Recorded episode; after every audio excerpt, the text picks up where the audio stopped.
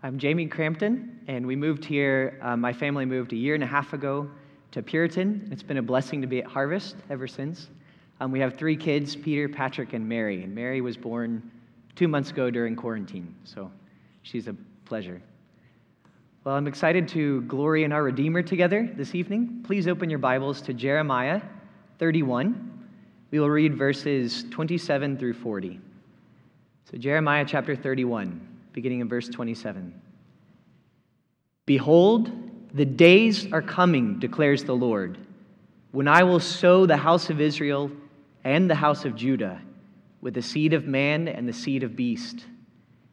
And it shall come to pass that as I have watched over them to pluck up and break down, to overthrow, destroy, and bring harm, so I will watch over them to build and to plant, declares the Lord. In those days they shall no longer say, The fathers have eaten sour grapes, and the children's teeth are set on edge. But everyone shall die for his own iniquity. Each man who eats sour grapes, his teeth shall be set on edge. Behold, the days are coming, declares the Lord, when I will make a new covenant with the house of Israel and the house of Judah, not like the covenant that I made with their fathers on the day when I took them by the hand to bring them out of the land of Egypt, my covenant that they broke, though I was their husband, declares the Lord. For this is the covenant that I will make with the house of Israel after those days, declares the Lord. I will put my law within them, and I will write it on their hearts. And I will be their God, and they shall be my people. No longer shall each one teach his neighbor and each his brother, saying, Know the Lord. For they shall all know me, from the least of them to the greatest, declares the Lord. For I will forgive their iniquity, and I will remember their sin no more. Thus says the Lord, who gives the sun for light by day, and the fixed order of the moon and the stars for light by night, who stirs up the sea so that its waves roar. The Lord of hosts is his name. If this fixed order departs from before me, declares the Lord, then shall the offspring of Israel cease from being a nation before me forever. Thus says the Lord If the heavens above can be measured, and the foundations of the earth below can be explored, then I will cast off all the offspring of Israel for all that they have done, declares the Lord. Behold, the days are coming, declares the Lord, when the city shall be rebuilt for the Lord from the tower of Hananel to the corner gate, and the measuring line shall go out farther, straight to the hill Gareb, and shall then turn to Goah the whole valley of the dead bodies and the ashes, and all the fields as far as the brook Kidron to the corner of the horse gate towards the east, shall be sacred to the Lord. It shall not be plucked up or overthrown any more forever. Well, this is the reading of God's word. Let's pray. Our Father, we thank you that to your rebellious people, you sent Jeremiah as the weeping prophet to promise a new covenant and the steadfast love of the Lord. Lord, we thank you that you have shown an abiding, an enduring, a steadfast love despite our deepest sin. Show us your Son, we ask in Jesus' name. Amen. Is there any stability in our world? Is there any place for rest? You can't find any peace on the news. You turn it on and you see um, ongoing pandemic. We see masks. In California, they have regulations for worship, no singing. We see racism. We see murder. We see riots. We see more murder. And there's no place for any fruitful discussion. So that's the world. What about when we come into the church? Is there any peace in the church? How do you feel about someone who thinks differently than you about masks? How do we feel when we disagree with someone about how to meet for worship or our freedoms or preserving life? Is the church a place where we are outdoing one another and showing honor? Is the church a place where we count everyone else more important than ourselves? Is a church a place where we love our neighbor for whom Christ died? I'm speaking for myself. I can say that the church is often not much better than the world. And we're often not a safe haven or a beacon of truth for a seasick world or a refuge of peace in a world that's boiling with hate. So, the question that we're all facing is there anything certain in 2020? Well, Jeremiah had to deal with a similar question in his day. Is there anything certain in 586 BC? Will our world keep going? So he had to see the temple of God be burned down and looted. And Jeremiah had to watch God's people be led away into exile. And Jeremiah, it looked like the world was falling apart. And as he spoke to the people of God, they refused to listen to God's word. But then, in the midst of all the chaos, God commissioned Jeremiah to speak a word of comfort to a people that were nearly destroyed by exile and invasion. So their hope is entirely future. If you heard in the reading, it said, The days are coming, the days are coming, the days are coming. And as we read this text, we can say, The days have come. The days have come. And they're coming. We're still waiting for the future hope. So the foundations for both Jeremiah's day and our day are the same. Here's the hope God gives hope to guilty sinners in a promise of a new covenant. So that will, that's what we'll look at God's hope in the new covenant. And the first is that the beginning in verses 27 through 30, God promised to replant his people.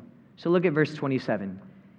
Behold, the days are coming, declares the Lord, when I will sow the house of Israel and the house of Judah with the seed of man and the seed of beast. This goes all the way back to God's commission to Adam and Eve in the garden. He said, Be fruitful and multiply. And what did Adam and Eve do? They sinned and they brought death. So God came to Abraham and he said, I will multiply your offspring. They'll be like the stars of heaven and the grains of dust on the earth. And then you read the lineage of Abraham through the Bible, and there are about 1,500 years of consistent rebellion. And God sent Jeremiah to restore the same promise. I will sow the house of Israel and the house of Judah with the seed of man. So, why did Israel need this promise? What's the context? Where were the people? Why did God have to say, I will plant you back in the land? Well, listen to verse 28. Just as I watched over them to uproot, tear down, to overthrow, destroy, and bring disaster so I will watch over them to build and to plant. Did you hear the first part? God watched over his people to make sure they were uprooted, that they were torn down and overthrown, that they were destroyed, and that disaster came upon them. His own people. So, why? Why would God bring disaster on his people? We'll turn back to Jeremiah chapter 25. He tells us a few chapters before this. In chapter 25, verse 4, Jeremiah gives us a date for this prophecy. He says 23 years into his ministry. So that's almost as long as Pastor Dale. So if Pastor Dale could have said, Okay, I've been ministering at Harvest for 23 years, what do I have to say about my ministry? Well, look at verse 4. You have neither listened nor inclined your ears to hear, although the Lord persistently sent to you all his servants, the prophets, saying, Turn now, every one of you, from his evil way and evil deeds, and dwell upon the land that the Lord has given to you and your fathers from of old and forever. Do not go after other gods to serve them and worship them, or provoke me to anger with the work of your hands. then I will do you no harm. So God had been continuously sending his prophets to Israel, and he said, Come back to myself. And what did God offer? Complete forgiveness. He said, I will bring you back and heal the relationship. You will stay in your land forever. And how did the people respond to God's loving calls? We'll look at verse 7. But you did not listen to me, declares the Lord. And you have provoked me with what your hands have made, and you have brought harm to yourselves. So, why was God watching over his people to destroy them and bring them harm? God said, You brought this on yourselves. You brought this. So, God was just watching to give his people exactly what they asked for. They were rejecting God again and again and again, and so God handed them over to the hands of their enemies. So then he promised a great reversal. So remember Jeremiah 31.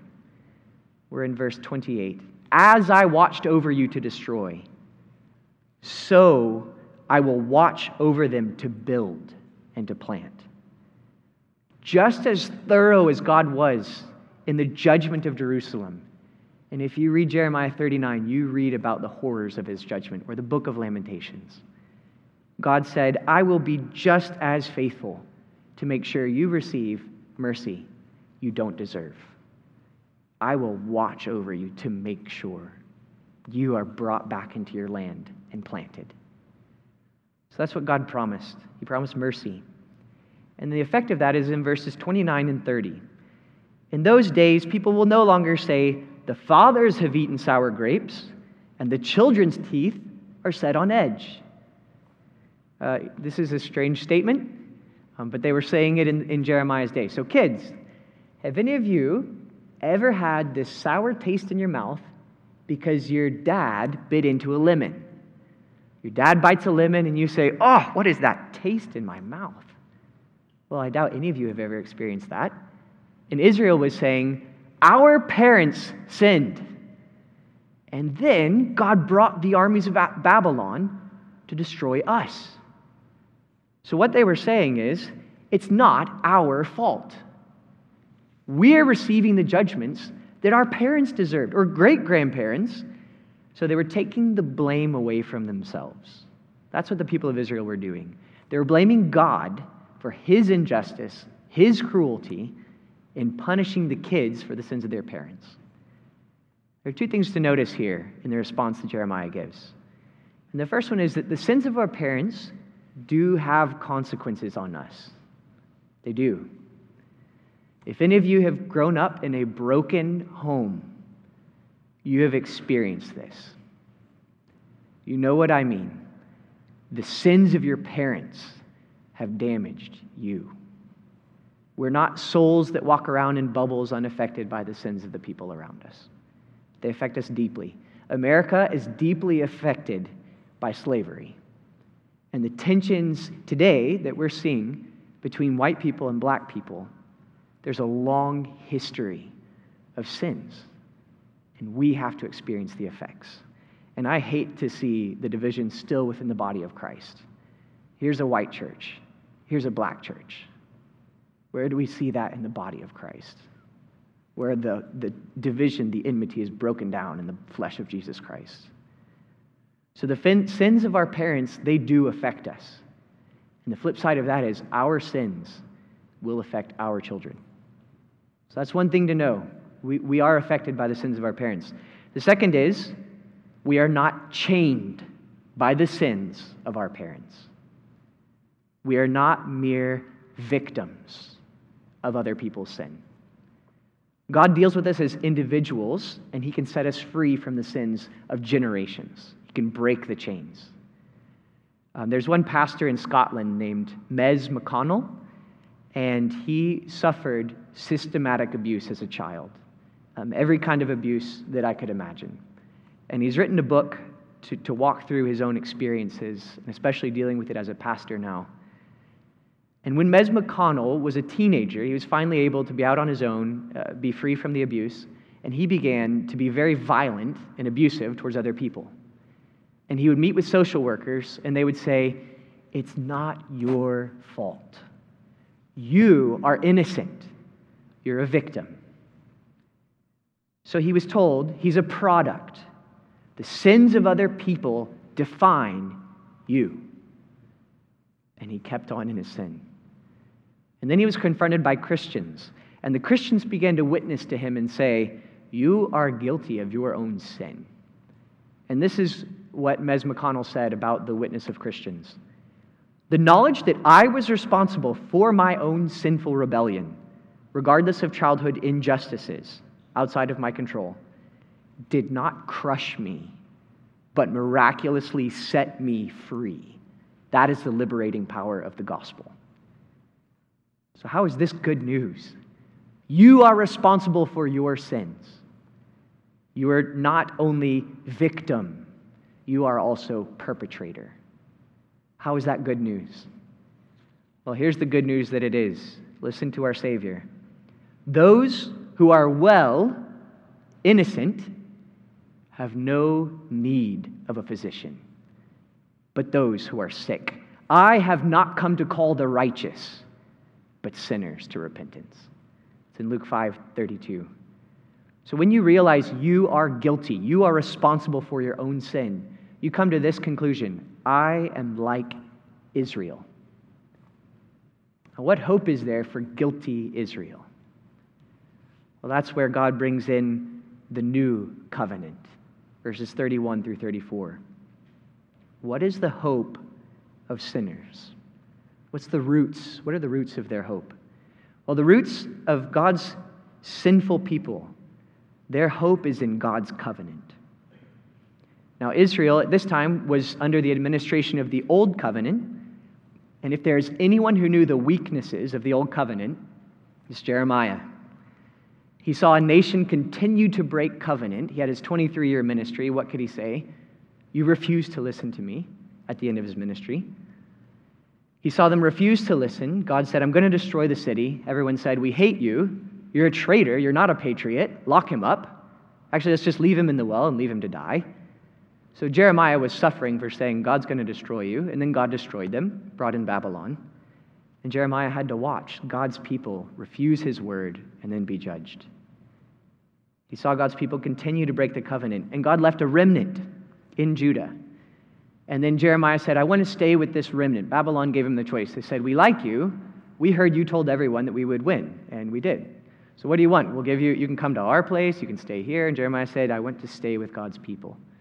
The remnant is given a second chance in Jeremiah 40. And Jeremiah says, Stay in this land. God will prosper you and replant you. And the people said, No, he's a traitor. Babylon's going to destroy us. He's still with Babylon. So they ran away to Egypt. And Jeremiah said, You've rejected God's word again. And the remnant was destroyed in Egypt. So Jeremiah saw his entire life the people of God rejecting the word of God. The people of God, what could save them from destroying themselves. They were given a second chance, they were given a 500th chance. They didn't need another chance. You do not need a second chance from God. You will choose your sin again and again until you die. What we need is a new covenant. We need a new creation. And that's what God says in verse 31. Behold, the days are coming, declares the Lord, when I will make a new covenant with the house of Israel and the house of Judah. Not like the covenant that I made with their fathers on the day when I took them by the hand to bring them out of the land of Egypt. My covenant that they broke, though I was their husband, declares the Lord. The new covenant is permanent, not like the old. This is speaking of the covenant God made with Israel when he brought them out of Exodus it says he took them by the hand. Do you remember when God took his people by the hand out of Egypt? So he raised up Moses and he showed his power in the 10 plagues, and each one of those was addressing one of the gods of Egypt. And God showed his power and led his people out of Egypt, and Pharaoh said, Go. And then Pharaoh changed his mind and brought an army, and God still protected them, led them by the hand across the Red Sea, and destroyed their enemies. So God had been using all nature to help his son across the sea. And God covenanted with them.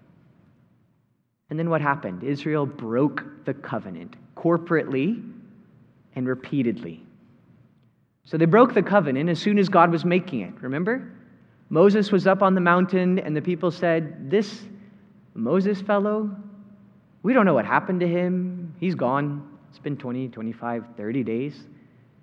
So, Aaron, you lead us. And Aaron said, Okay, I'll lead you in worship. Give me your gold. We know how to worship. We've been in Israel or Egypt for a long time. So he took the gold, and out came this golden calf. And the people started worshiping and saying, This is your God who brought you out of Egypt. And they celebrated with sexual immorality while Moses was receiving the covenant from God. They broke the covenant. And when Moses broke the tablets, he was signifying God's people have already broken this covenant. And God gave a new one. Well, then what happened? If you continue to follow their history, Israel continues. They break the covenant in the wilderness by unbelief. They come into the promised land, they break the covenant in the time of the judges. They have a King David, they break the covenant under him, under Solomon. They begin to accumulate wives and idols, and then Solomon's son, there's a revolution, civil war. The nation is split into two, and Israel, the northern tribes, they say, we, we don't want God's people going back to Jerusalem. That would be against us in the north. So, what'd they do for worship? Well, they use their history. We'll set up two golden calves. It's perfect. So, they set up two golden calves and worship God through golden calves for 200 years in northern Israel. In Judah and the south, there was slightly more faithfulness, but both of them continue to break God's covenant. So, if you read the whole history of Israel, they're breaking God's covenant. So, here's the thing the problem with the old covenant the law written on stone does not change us. It doesn't. You can write God's law, everything God requires. You could summarize it in 10 commandments. Hang it on your wall. See it every morning you wake up. See if that changes you by itself. The law of God is too weak to change us. So God gives his law in a new way in the new covenant. And the first is that he gives it, writes the law on our hearts. He plants it within us. So when we are sinful and weak, God promises, I will put my law inside you. I will write it on your heart. So the law isn't just a referee or a judge saying, You disobeyed, you need to obey in this way. God says, I will write that law inside you so that your thoughts begin to take the shape of loving God and loving your neighbor. And your desires begin to say, I want to serve God. And your actions begin to be permeated with the law because God has written it on your heart. And then you break the law, and what happens? We hate it because God is writing that law on our hearts. So that's what God promises. He begins to change our loves. Instead of only loving myself, we begin to love God. We begin to love those around us. So that's what God promises. He writes His law on our hearts by His Spirit, it's His handwriting. And with this inner transformation, there's an intimate relationship with God. So as you begin to look in verse 33, and I will be their God, and they shall be my people. God initiates this relationship. If you look at the order, first, God says, I will be their God. And the second is, they shall be my people. So God initiates this. And what does he mean when he says, I will be their God? Well, everything we need for life and godliness God says, It's yours. I'm giving you myself. God gives us Himself. Everything He is, everything God has, He says, It's yours. I'm yours. So the great I am is yours in the covenant. And if you have God, what do you lack? So that's the first part. God says, I'm yours, and you will be my people. That's the response. So, who are you? Our world loves asking that question and redefining it every five years. Here's my identity. No, this is my identity. No, I changed my mind. This is my identity, and no one is allowed to question me. We don't know who we are. Jeremiah answers it for us. He says, Listen, church, you are God's. You belong to Him. So that's who we are. God claims us for Himself. We are married to God. He says, I'm yours. You are mine. So that's what He gives in covenant. And because of that relationship, we begin to be transformed in our thoughts, our desires, our attitudes. It becomes the transcript of God's thoughts, God's desires, God's attitudes, God's actions. And then God deepens his relationship with, our, with, with us. And the other thing he gives after that, he gives a new fullness of knowledge and forgiveness. So a deeper relationship leads to a new fullness of knowledge. Look at verse 34.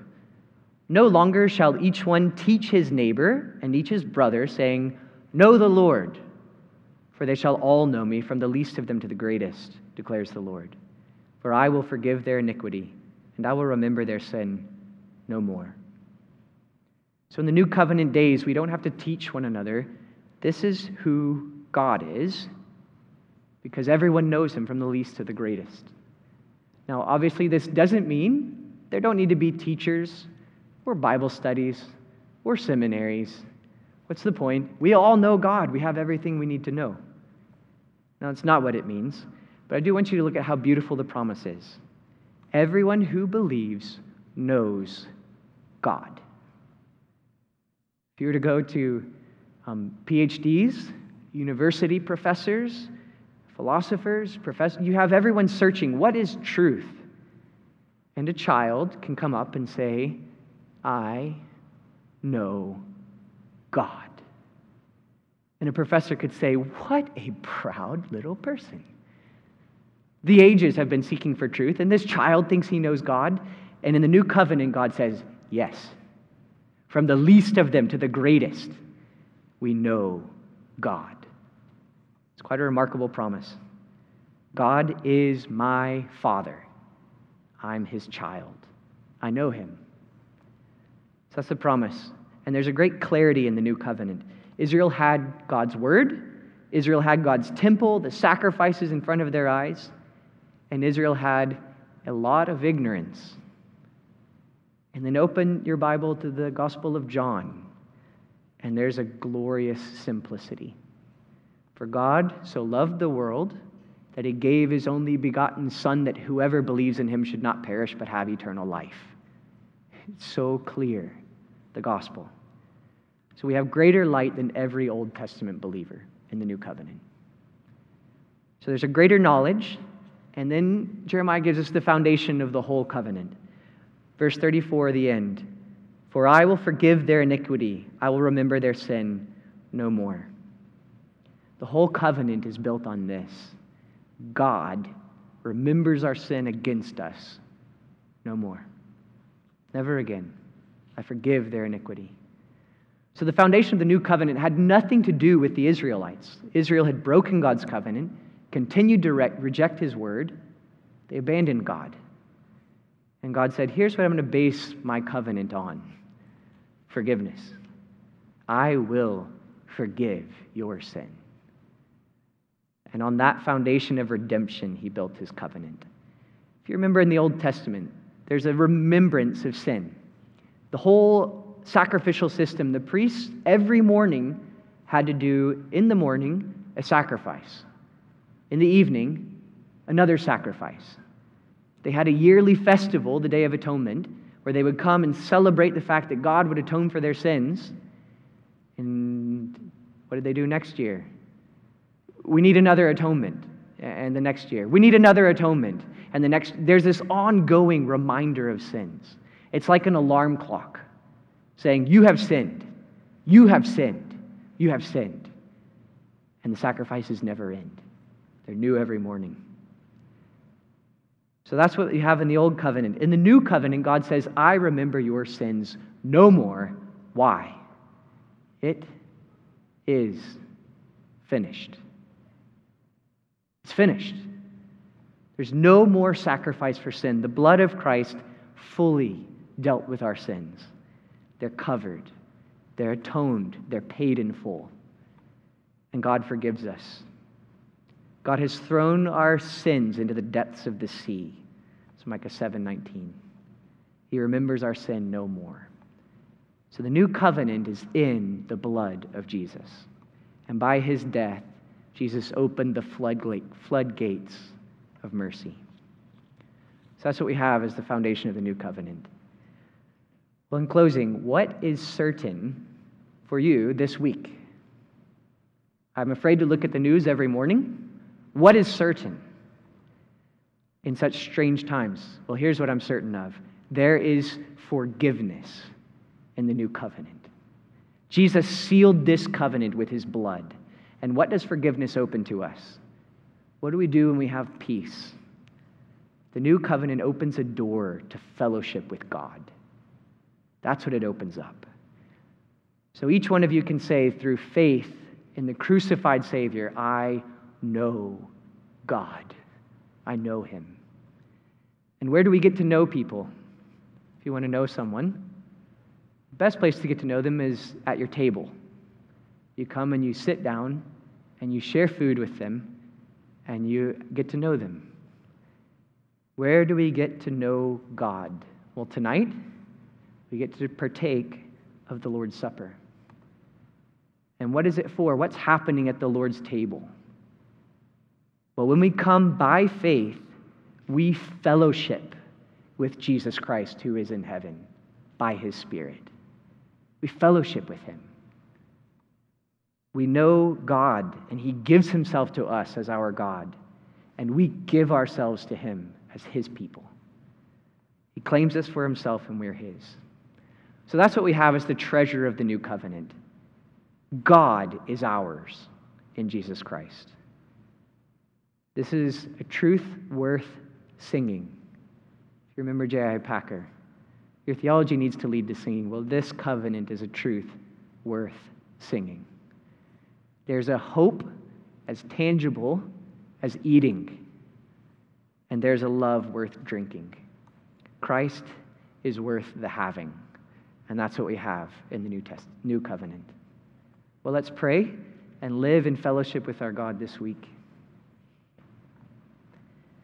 Our Father, we thank you for your um, unchanging, steadfast love.